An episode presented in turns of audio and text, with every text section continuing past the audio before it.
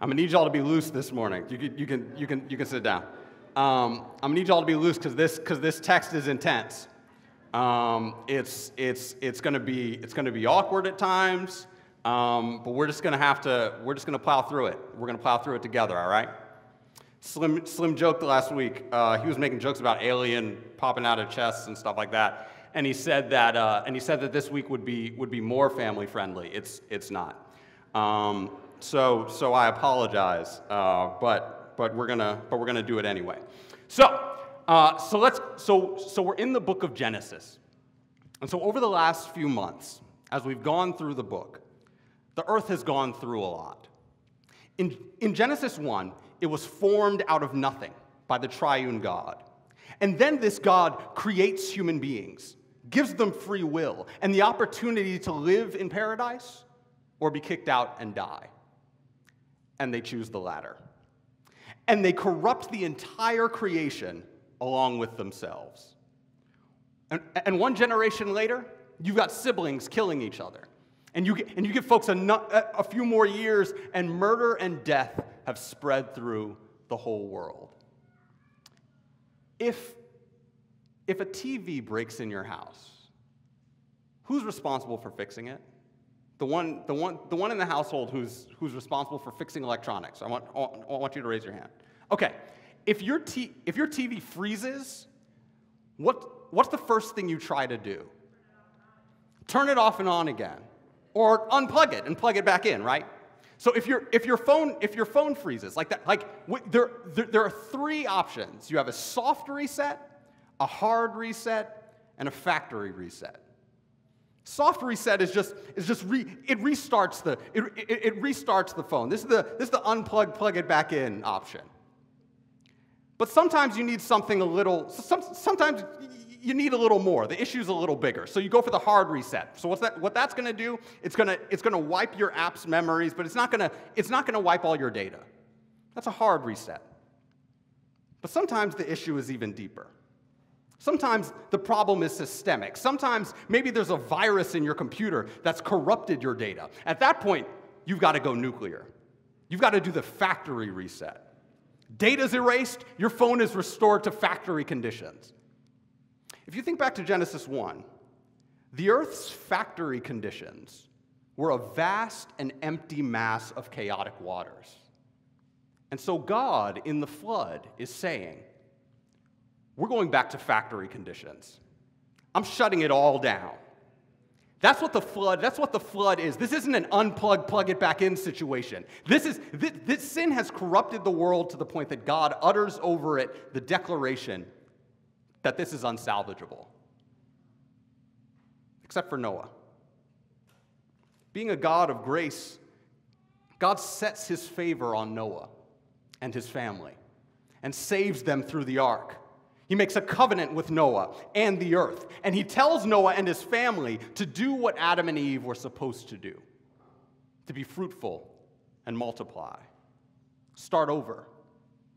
And in the background of this text, what's being said is hey, this time, do it right. Well, let's find out what happens. Please stand for the reading of God's word. We're in Genesis chapter 9, verses 18 to 29.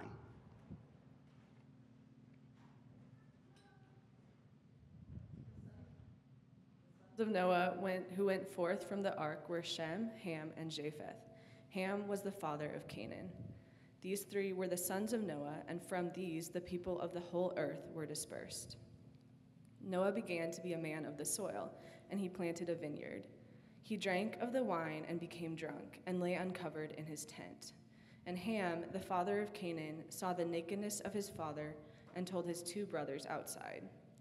Then Shem and Japheth took a garment, laid it on both their shoulders, and walked backward and covered the nakedness of their father. Their faces were turned backward, and they did not see their father's nakedness. When Noah awoke from his wine and knew what his youngest son had done to him, he said, Cursed be Canaan, a servant of servants shall he be to his brothers. He also said, Blessed be the Lord, the God of Shem, and let Canaan be his servant. May God enlarge Japheth and let him dwell in the tent of Shem, and let Canaan be his servant. After the flood, Noah lived 350 years. All the days of Noah were 950 years, and he died. This is the word of the Lord. God. Please be seated. You can pray with me. Heavenly Father, we thank you for this opportunity to gather in your name or to hear your word uh, or to be shaped by your spirit. Lord, open your scriptures to us this morning. Reveal to us who you are, who you've called us to be, and the resources that you've given us to shape us. Heavenly Father, we love you, we praise you, and we pray these things in the name of your Son and by the power of your Spirit. Amen. So, to set the tone, I have a quote from, from, from Yale historian David Brion Davis. It should be up there. And so, David Brion Davis is one of the nation's foremost historians of slavery. And his brilliant book, Inhuman Bondage, is a must read if you, if you ever want to learn about, about slavery in the New World. But here's what he said about the passage that we're dealing with today No other passage in the Bible has had such a disastrous influence through human history as Genesis 9 18 to 27.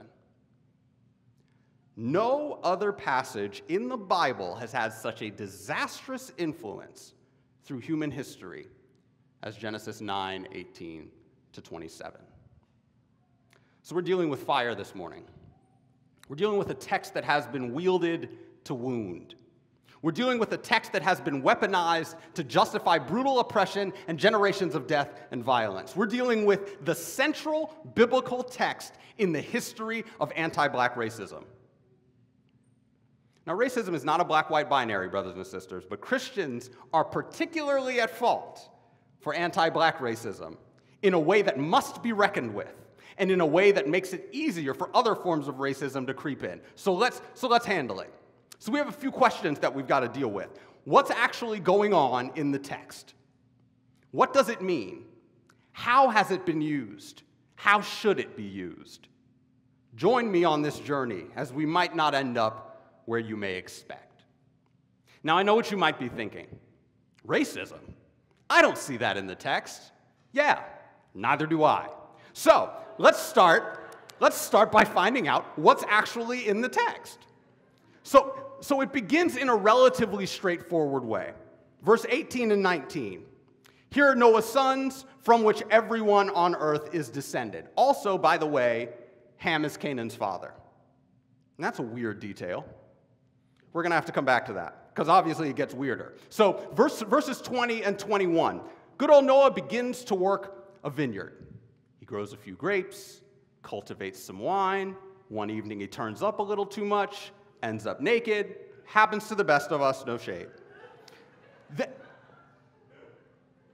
hopefully it does. Anyway, the, then, then Ham, who we're told again is the father of Canaan, sees the nakedness of his father.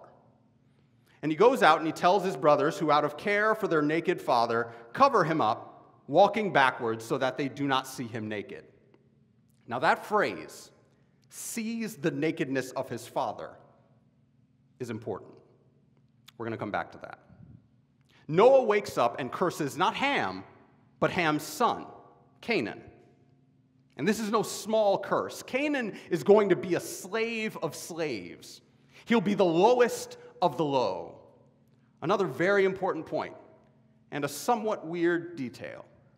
He then blesses Shem and Japheth. Noah lives a little longer, and then he dies. End of story, right? No, this is, this is way too weird.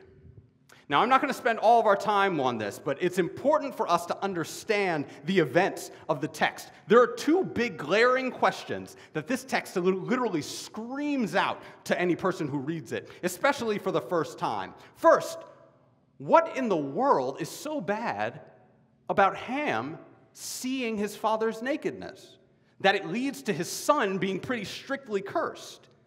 And second, why is Canaan cursed and not Ham?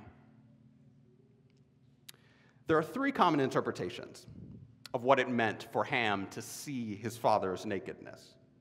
Parents, I apologize for what's about to come. First, Ham, the, the, the, first interpretation is that Ham just sees his dad naked and he makes fun of him to his brothers. Now, that's probably the interpretation that most of you have heard most often and are probably most comfortable with. The second is a rabbinical interpretation. That is, it, it comes from, from Jewish rabbis, and it's that Ham castrates his father, who's in a vulnerable position, and it's a, it's a, it's a power move. The third is that Ham sexually abuses his father in some way. So to summarize the debate, the first one, there's people, people think that there's, an, that there's an issue with Ham just seeing his father naked because it seems there's, there, there are suggestions in the text that something deeper is going on there. Something, something, something, it seems like something has to merit that kind of curse. In the second interpretation, although something more seems to be going on, I mean, there's nothing to suggest that it's castration. And the third one, I mean, the third one's just gross. And it's not explicit in the text, some might say. But I'm going to throw a wrench in it.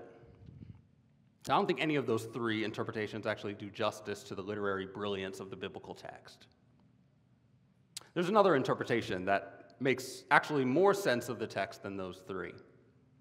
And that's the one that I take. And it's, in a sense, worse than those three.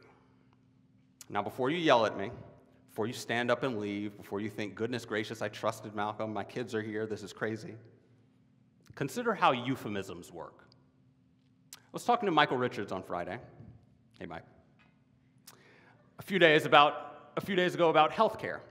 And in this conversation, he brought up that in that sector, sometimes you have departments that go by the name of patient safety and quality assurance. They may also go by the name of risk management is it really about patient safety? Is it really about quality assurance? Or is it really the how to not get sued department? When, when you explain the death of a loved one to a child, you often find ways to do it without mentioning death. A person has passed away. That person is no longer with us. That person went to a better place. All of these phrases often attempt to dull the pain of death. They attempt to, to shave off the sharp edges of death. In the scriptures, sex is often referred to euphemistically. Adam and Cain, before this in Genesis, they know their wives. There are plenty of other examples like that, and one of them is to see someone's nakedness or to uncover someone's nakedness. So, what is this interpretation? In Leviticus 18, in a long list of sexual sins that Israel is supposed to avoid, especially because they're supposedly, especially because they're common among the Canaanites and the Egyptians, two significant enemies of Israel. The very first general offense is, I think it should be up on the, up on the screen. Don't approach any one of your close relatives to uncover nakedness. Okay?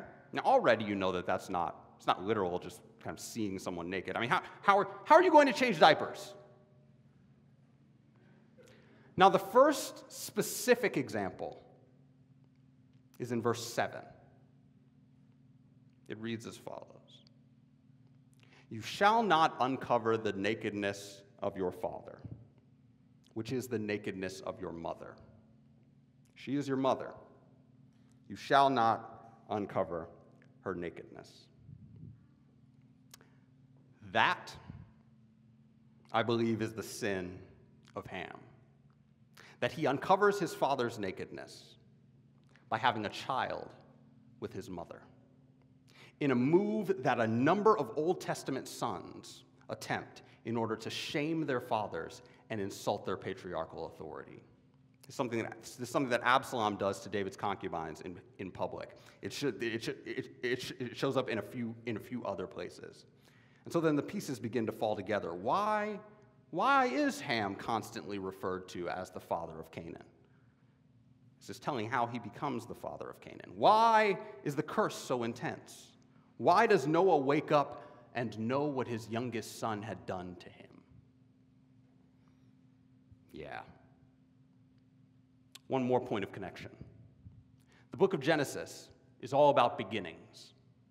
the original hearers and readers of this text, whether we're looking at, uh, or, or, or, whether we're looking at the people in, in the Exodus, or, or whether we're looking at the, the exilic community, the community coming, coming out of exile from the land, when they, when they hear Canaan's name, they know, wait a minute, this is one of our enemies. There's another text later in Genesis. After Sodom and Gomorrah, Lot, um, Lot and his daughters, Lot's daughters get him drunk and get pregnant by him. The fruit of that is Moab and Ammon, two of Israel's greatest enemies. These incestuous relationships lead to Israel's greatest enemies. As that happened with Lot and his daughters, so also with Ham and his mother. So, what's then going on in this text? Noah gets drunk, gets naked, presumably to be with his wife.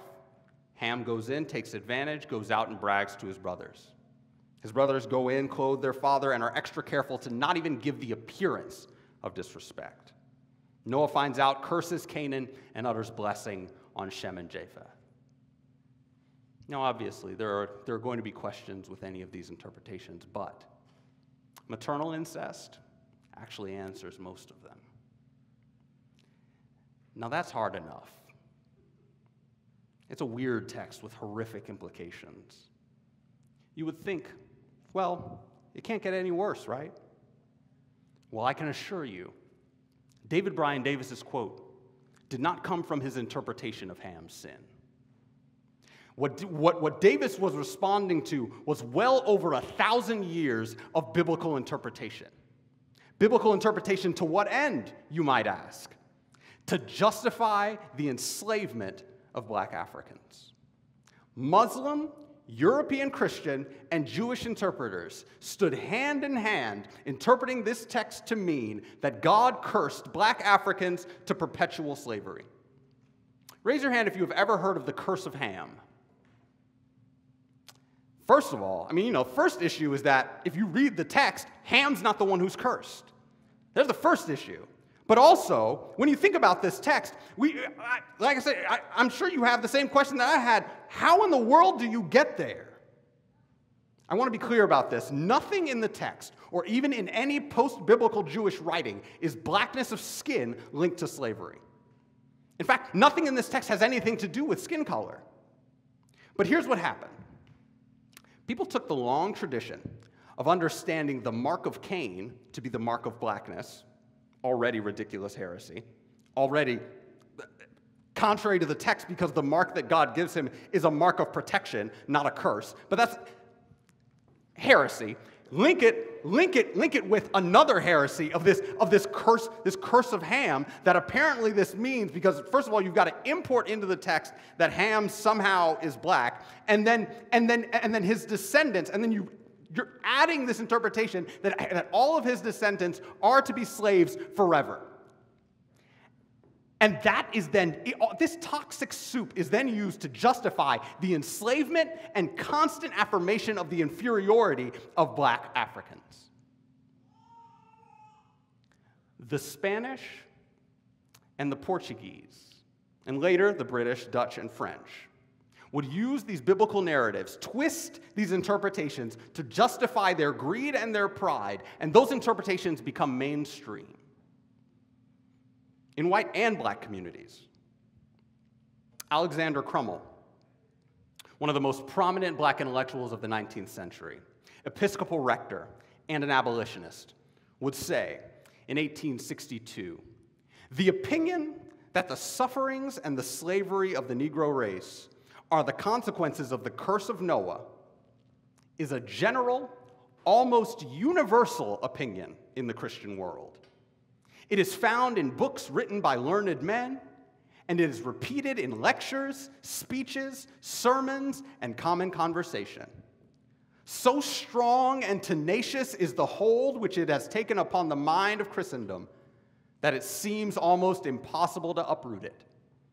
Indeed, it is an almost foregone conclusion that the Negro race is an accursed race, weighed down even to the present beneath the burden of an ancestral malediction.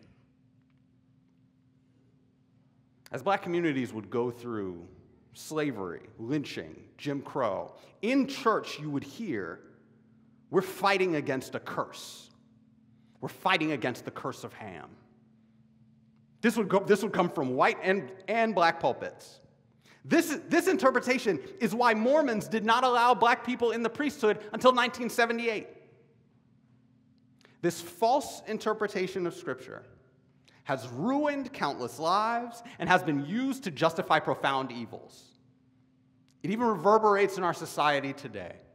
After all, legal segregation is not actually that far from us. And the economic and social effects of Jim Crow still shape our communities. So, why should we care now? Because this is a case study in how to wield the word. Brothers and sisters, the scriptures are not a tool for us to use how we see fit. The history of the so called curse of Ham reminds us that the temptation to rip the scriptures out of their context to fit our desires, that temptation constantly crouches at our door. This is what it means to take the Lord's name in vain. It is to use the great resources that the Lord has given us for emptiness, for oppression, for self. But if that's the wrong way to wield the word, what's the right way? If we've seen what this text says and, and, and what people have distorted the text to say in their own self interest, what, what use does this text actually have for the people of God? Well, let's, let's zoom back out.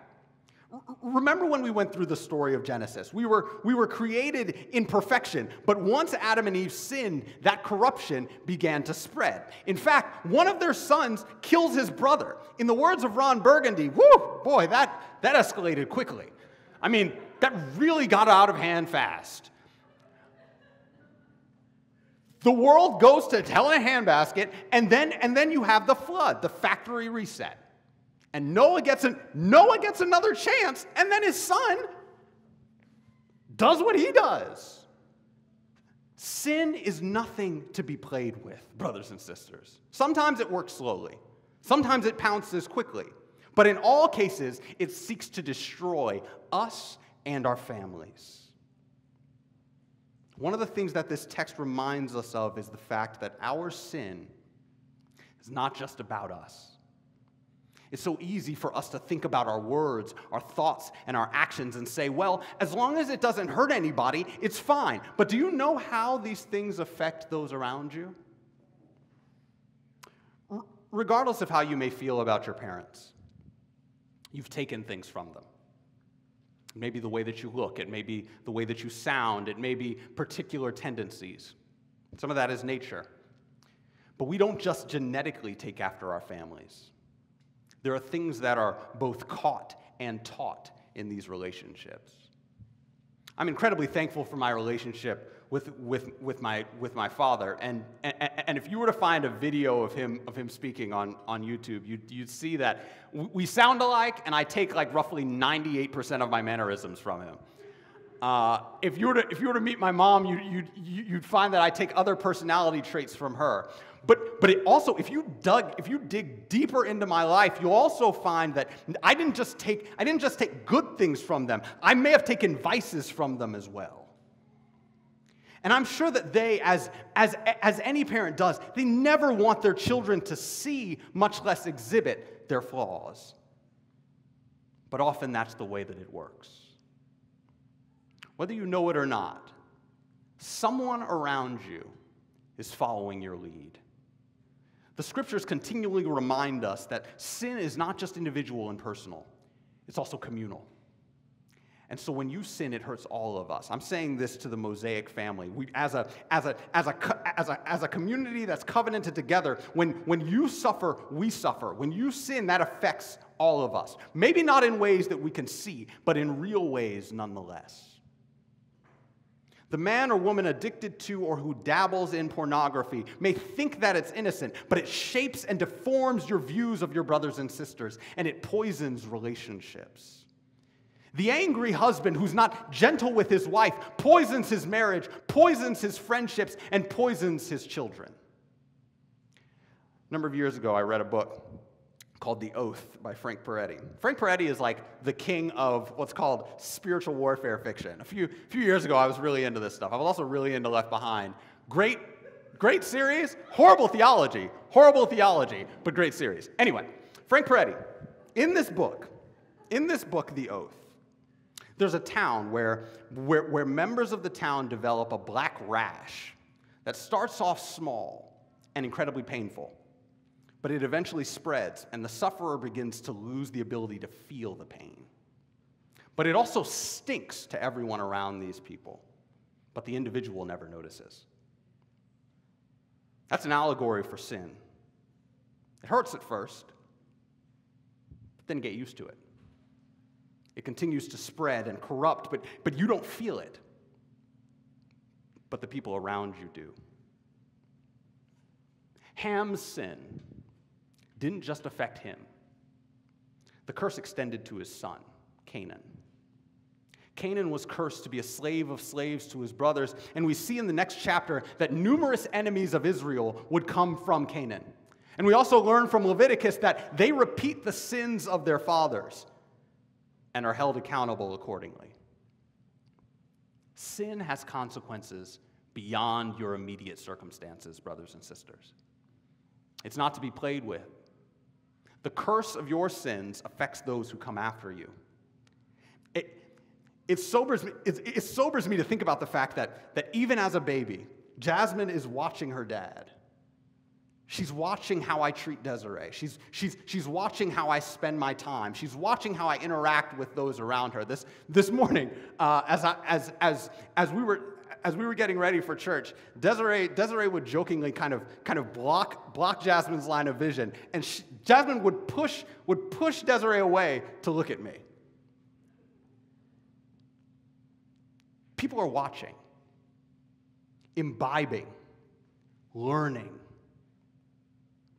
we, we've, and, and, and, we're, and we're struggling with all of these things, brothers and sisters, things that seem harder to shake because they're in our families. Maybe it's alcoholism, something that is both genetic, but it's also caught from learned behavior. Maybe, maybe it's anger, maybe it's lust, maybe it's pride. You may have in your mind one of these sins that's, that's hard to repent from because you're so used to it, and maybe your family is too. Maybe you're starting to lose hope. Maybe, you're, maybe you just think, well, this is just something I'm never going to be, I, I, I, don't have any resources to fight this. I, there's, there's no way that I'm ever going to be free of this sin. Do not lose hope, dear brother. Do not lose hope, dear sister, because there is no sin greater than your Savior, no matter how deep it runs. It's important that when we talk about the passing down of sin and the passing down of curses, as we think, I mean, this is, this is, this is our doctrine of original sin, that, that, that, that, this is something that we've inherited from our first human father. But we're not, we're not talking about, in this case, we're not talking about final judgment. So here's, here's what I want to be clear about the sins of your parents do not determine your salvation, they affect you, yes, and most likely will continue to. But they cannot damn you. It is your own sin that does that, of which we have plenty.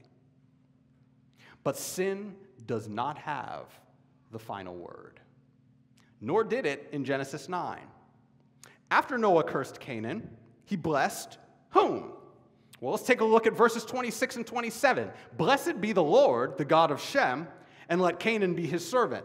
May God enlarge Japheth and let him dwell in the tents of Shem and let Canaan be his servant. Note that Japheth is, is blessed, but Shem isn't really explicitly blessed. Instead, Noah blesses the Lord, the God of Shem. Why might this be the case? Well, if, if curses can be passed down, why not blessings? In fact, because curses are passed down, of course blessings are passed down as well. And so, though you may pace, though you may pass down the effects of your sin to those who come after you, if you're a member of the covenant community, you're also passing down you're also passing down blessings of being a member of that community. The Christian mother or and or father who have a child, they don't guarantee the salvation of that child, but one of the reasons that we as Presbyterians baptize infants is because we affirm that there are real, tangible, gracious benefits to being a member of the covenant community. In Genesis 9, in the blessing of Japheth and Shem, what you're witnessing is a narrowing of a covenantal promise. And so remember back in Genesis 3, back when the serpent was cursed, and he was told by God, I will put enmity between you and the woman, and between your offspring and her offspring. He shall bruise your head, and you shall bruise his heel. That was the first glimmer of the gospel that somewhere down the line of humanity, a Savior was coming.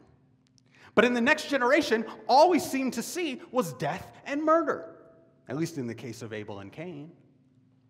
But then another son came, Seth. And so we traced Seth's line until we got to Noah. And then we get the reset, and the options are restricted again. Where is this Messiah going to come from? Well, the book of Genesis is all about that because it comes out of Shem's line. Shem gets traced to, Terah. Terah is the father of Abram, whose name would be changed by God to Abraham. Abraham to Isaac, Isaac to Jacob, Jacob to Judah, generation after generation, until we make it to a young girl who, being betrothed to be married, finds herself mysteriously pregnant a young girl whose husband to be received a dream where an angel said to him, Joseph, son of David, do not fear to take Mary as your wife, for that which is conceived in her is from the Holy Spirit. Brothers and sisters, we need a Savior who can cleanse our bloodlines. We need a Savior who can cleanse our hearts, our thoughts, our minds, our bodies, and our souls. And the one that the Lord saw fit to give us, our Lord Jesus Christ, came from a line that was not perfect. We talked about incest being the source of Israel's greatest enemies. We often forget that incest, Judah, was, was, was Tamar's father in law, even, even sexual assault in, in David and Bathsheba. All of these things played a part in Jesus' own bloodline. So, does who you come from determine who you are? No. But it does shape you. And this is why it's important that when we consider our Savior, we consider the one who was and is now not only human, taking his flesh from his mother, but who was first eternal God, having always existed as God and carrying out the mission of his heavenly Father. He is the one whom corruption cannot stand, whether it's in his bloodline or before his face. He is the one who touched the leper and did not contract leprosy because his holiness was more contagious than any virulent disease.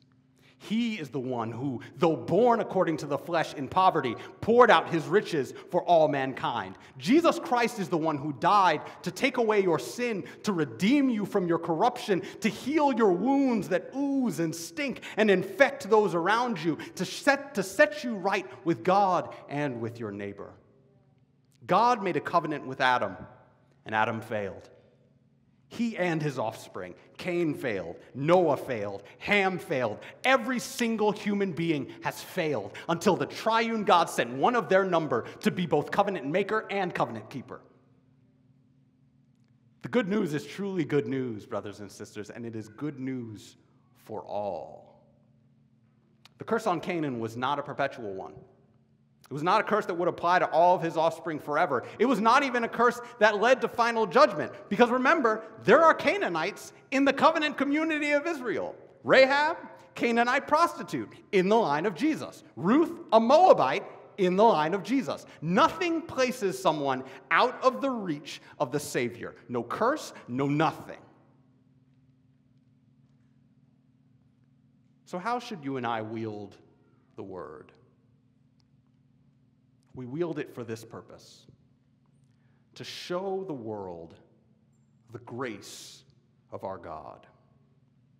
Many have and continue to use the scriptures for their own gain. to maintain their own power, to make money, or some other reason. We must not do so, brothers and sisters. There are those who seek to use the scriptures to avoid compassion. When our brothers and sisters suffer, we just say, Well, God works all things for the good of those who love Him, and then we walk away. When what's needed is for us to sit with our brothers and sisters. We must not do so, brothers and sisters. There are those who use the scriptures to oppress, to build false structures of superiority and inferiority, and we must not do so, brothers and sisters. My grandma texted me a great quote from Charles Spurgeon about the church yesterday. Spurgeon said, A church that does not exist to reclaim heathenism, to fight evil, to destroy error, to put down falsehood, a church that does not exist to take the side of the poor, to denounce injustice, and to hold up righteousness, is a church that has no right to be. May we be a church and a people who bring folks to Christ who take the side of the poor and the oppressed, who are loud in our denunciation of injustice and anything that tends toward oppression, who are beacons of repentance and righteousness. Why? Because Spurgeon says so? No, because the written word commands us to be so, and the enfleshed word by his Spirit empowers us to do so. let me say it one more time. Why? Why why are we to be that kind of church? Because Spurgeon said so? No, because the written word commands us to be so, and the enfleshed word, by his Spirit, empowers us to be so. By the Spirit, let us be joyful beacons of the word. Let us be conduits of the Lord's blessing. May we wield the word not as a sword to wound, but as a scalpel to heal. May, may we wield the word not as a club to bludgeon, but as a salve to soothe. May we wield the word not as a chain to oppression, but as a key to liberation. Because if the Son sets you free, you will be free indeed. If you do not know that freedom, this is your invitation. The Christ of the Scriptures died to save you, to unite you to Himself. Trust Him. Yes, you're a wreck. Yes, your sin is impossible to fight on your own. Yes, you've tried over and over again and failed. Thankfully, your salvation does not depend on your performance. And in the face of a loving Savior, your corruption is not enough to keep him from you. Yes, sin escalates quickly, but grace abounds all the more. Throw yourselves at the feet of the, of the throne, dear brother. Throw yourself at the feet of the throne, dear sister. We'll be here to pray with you. Pray with me.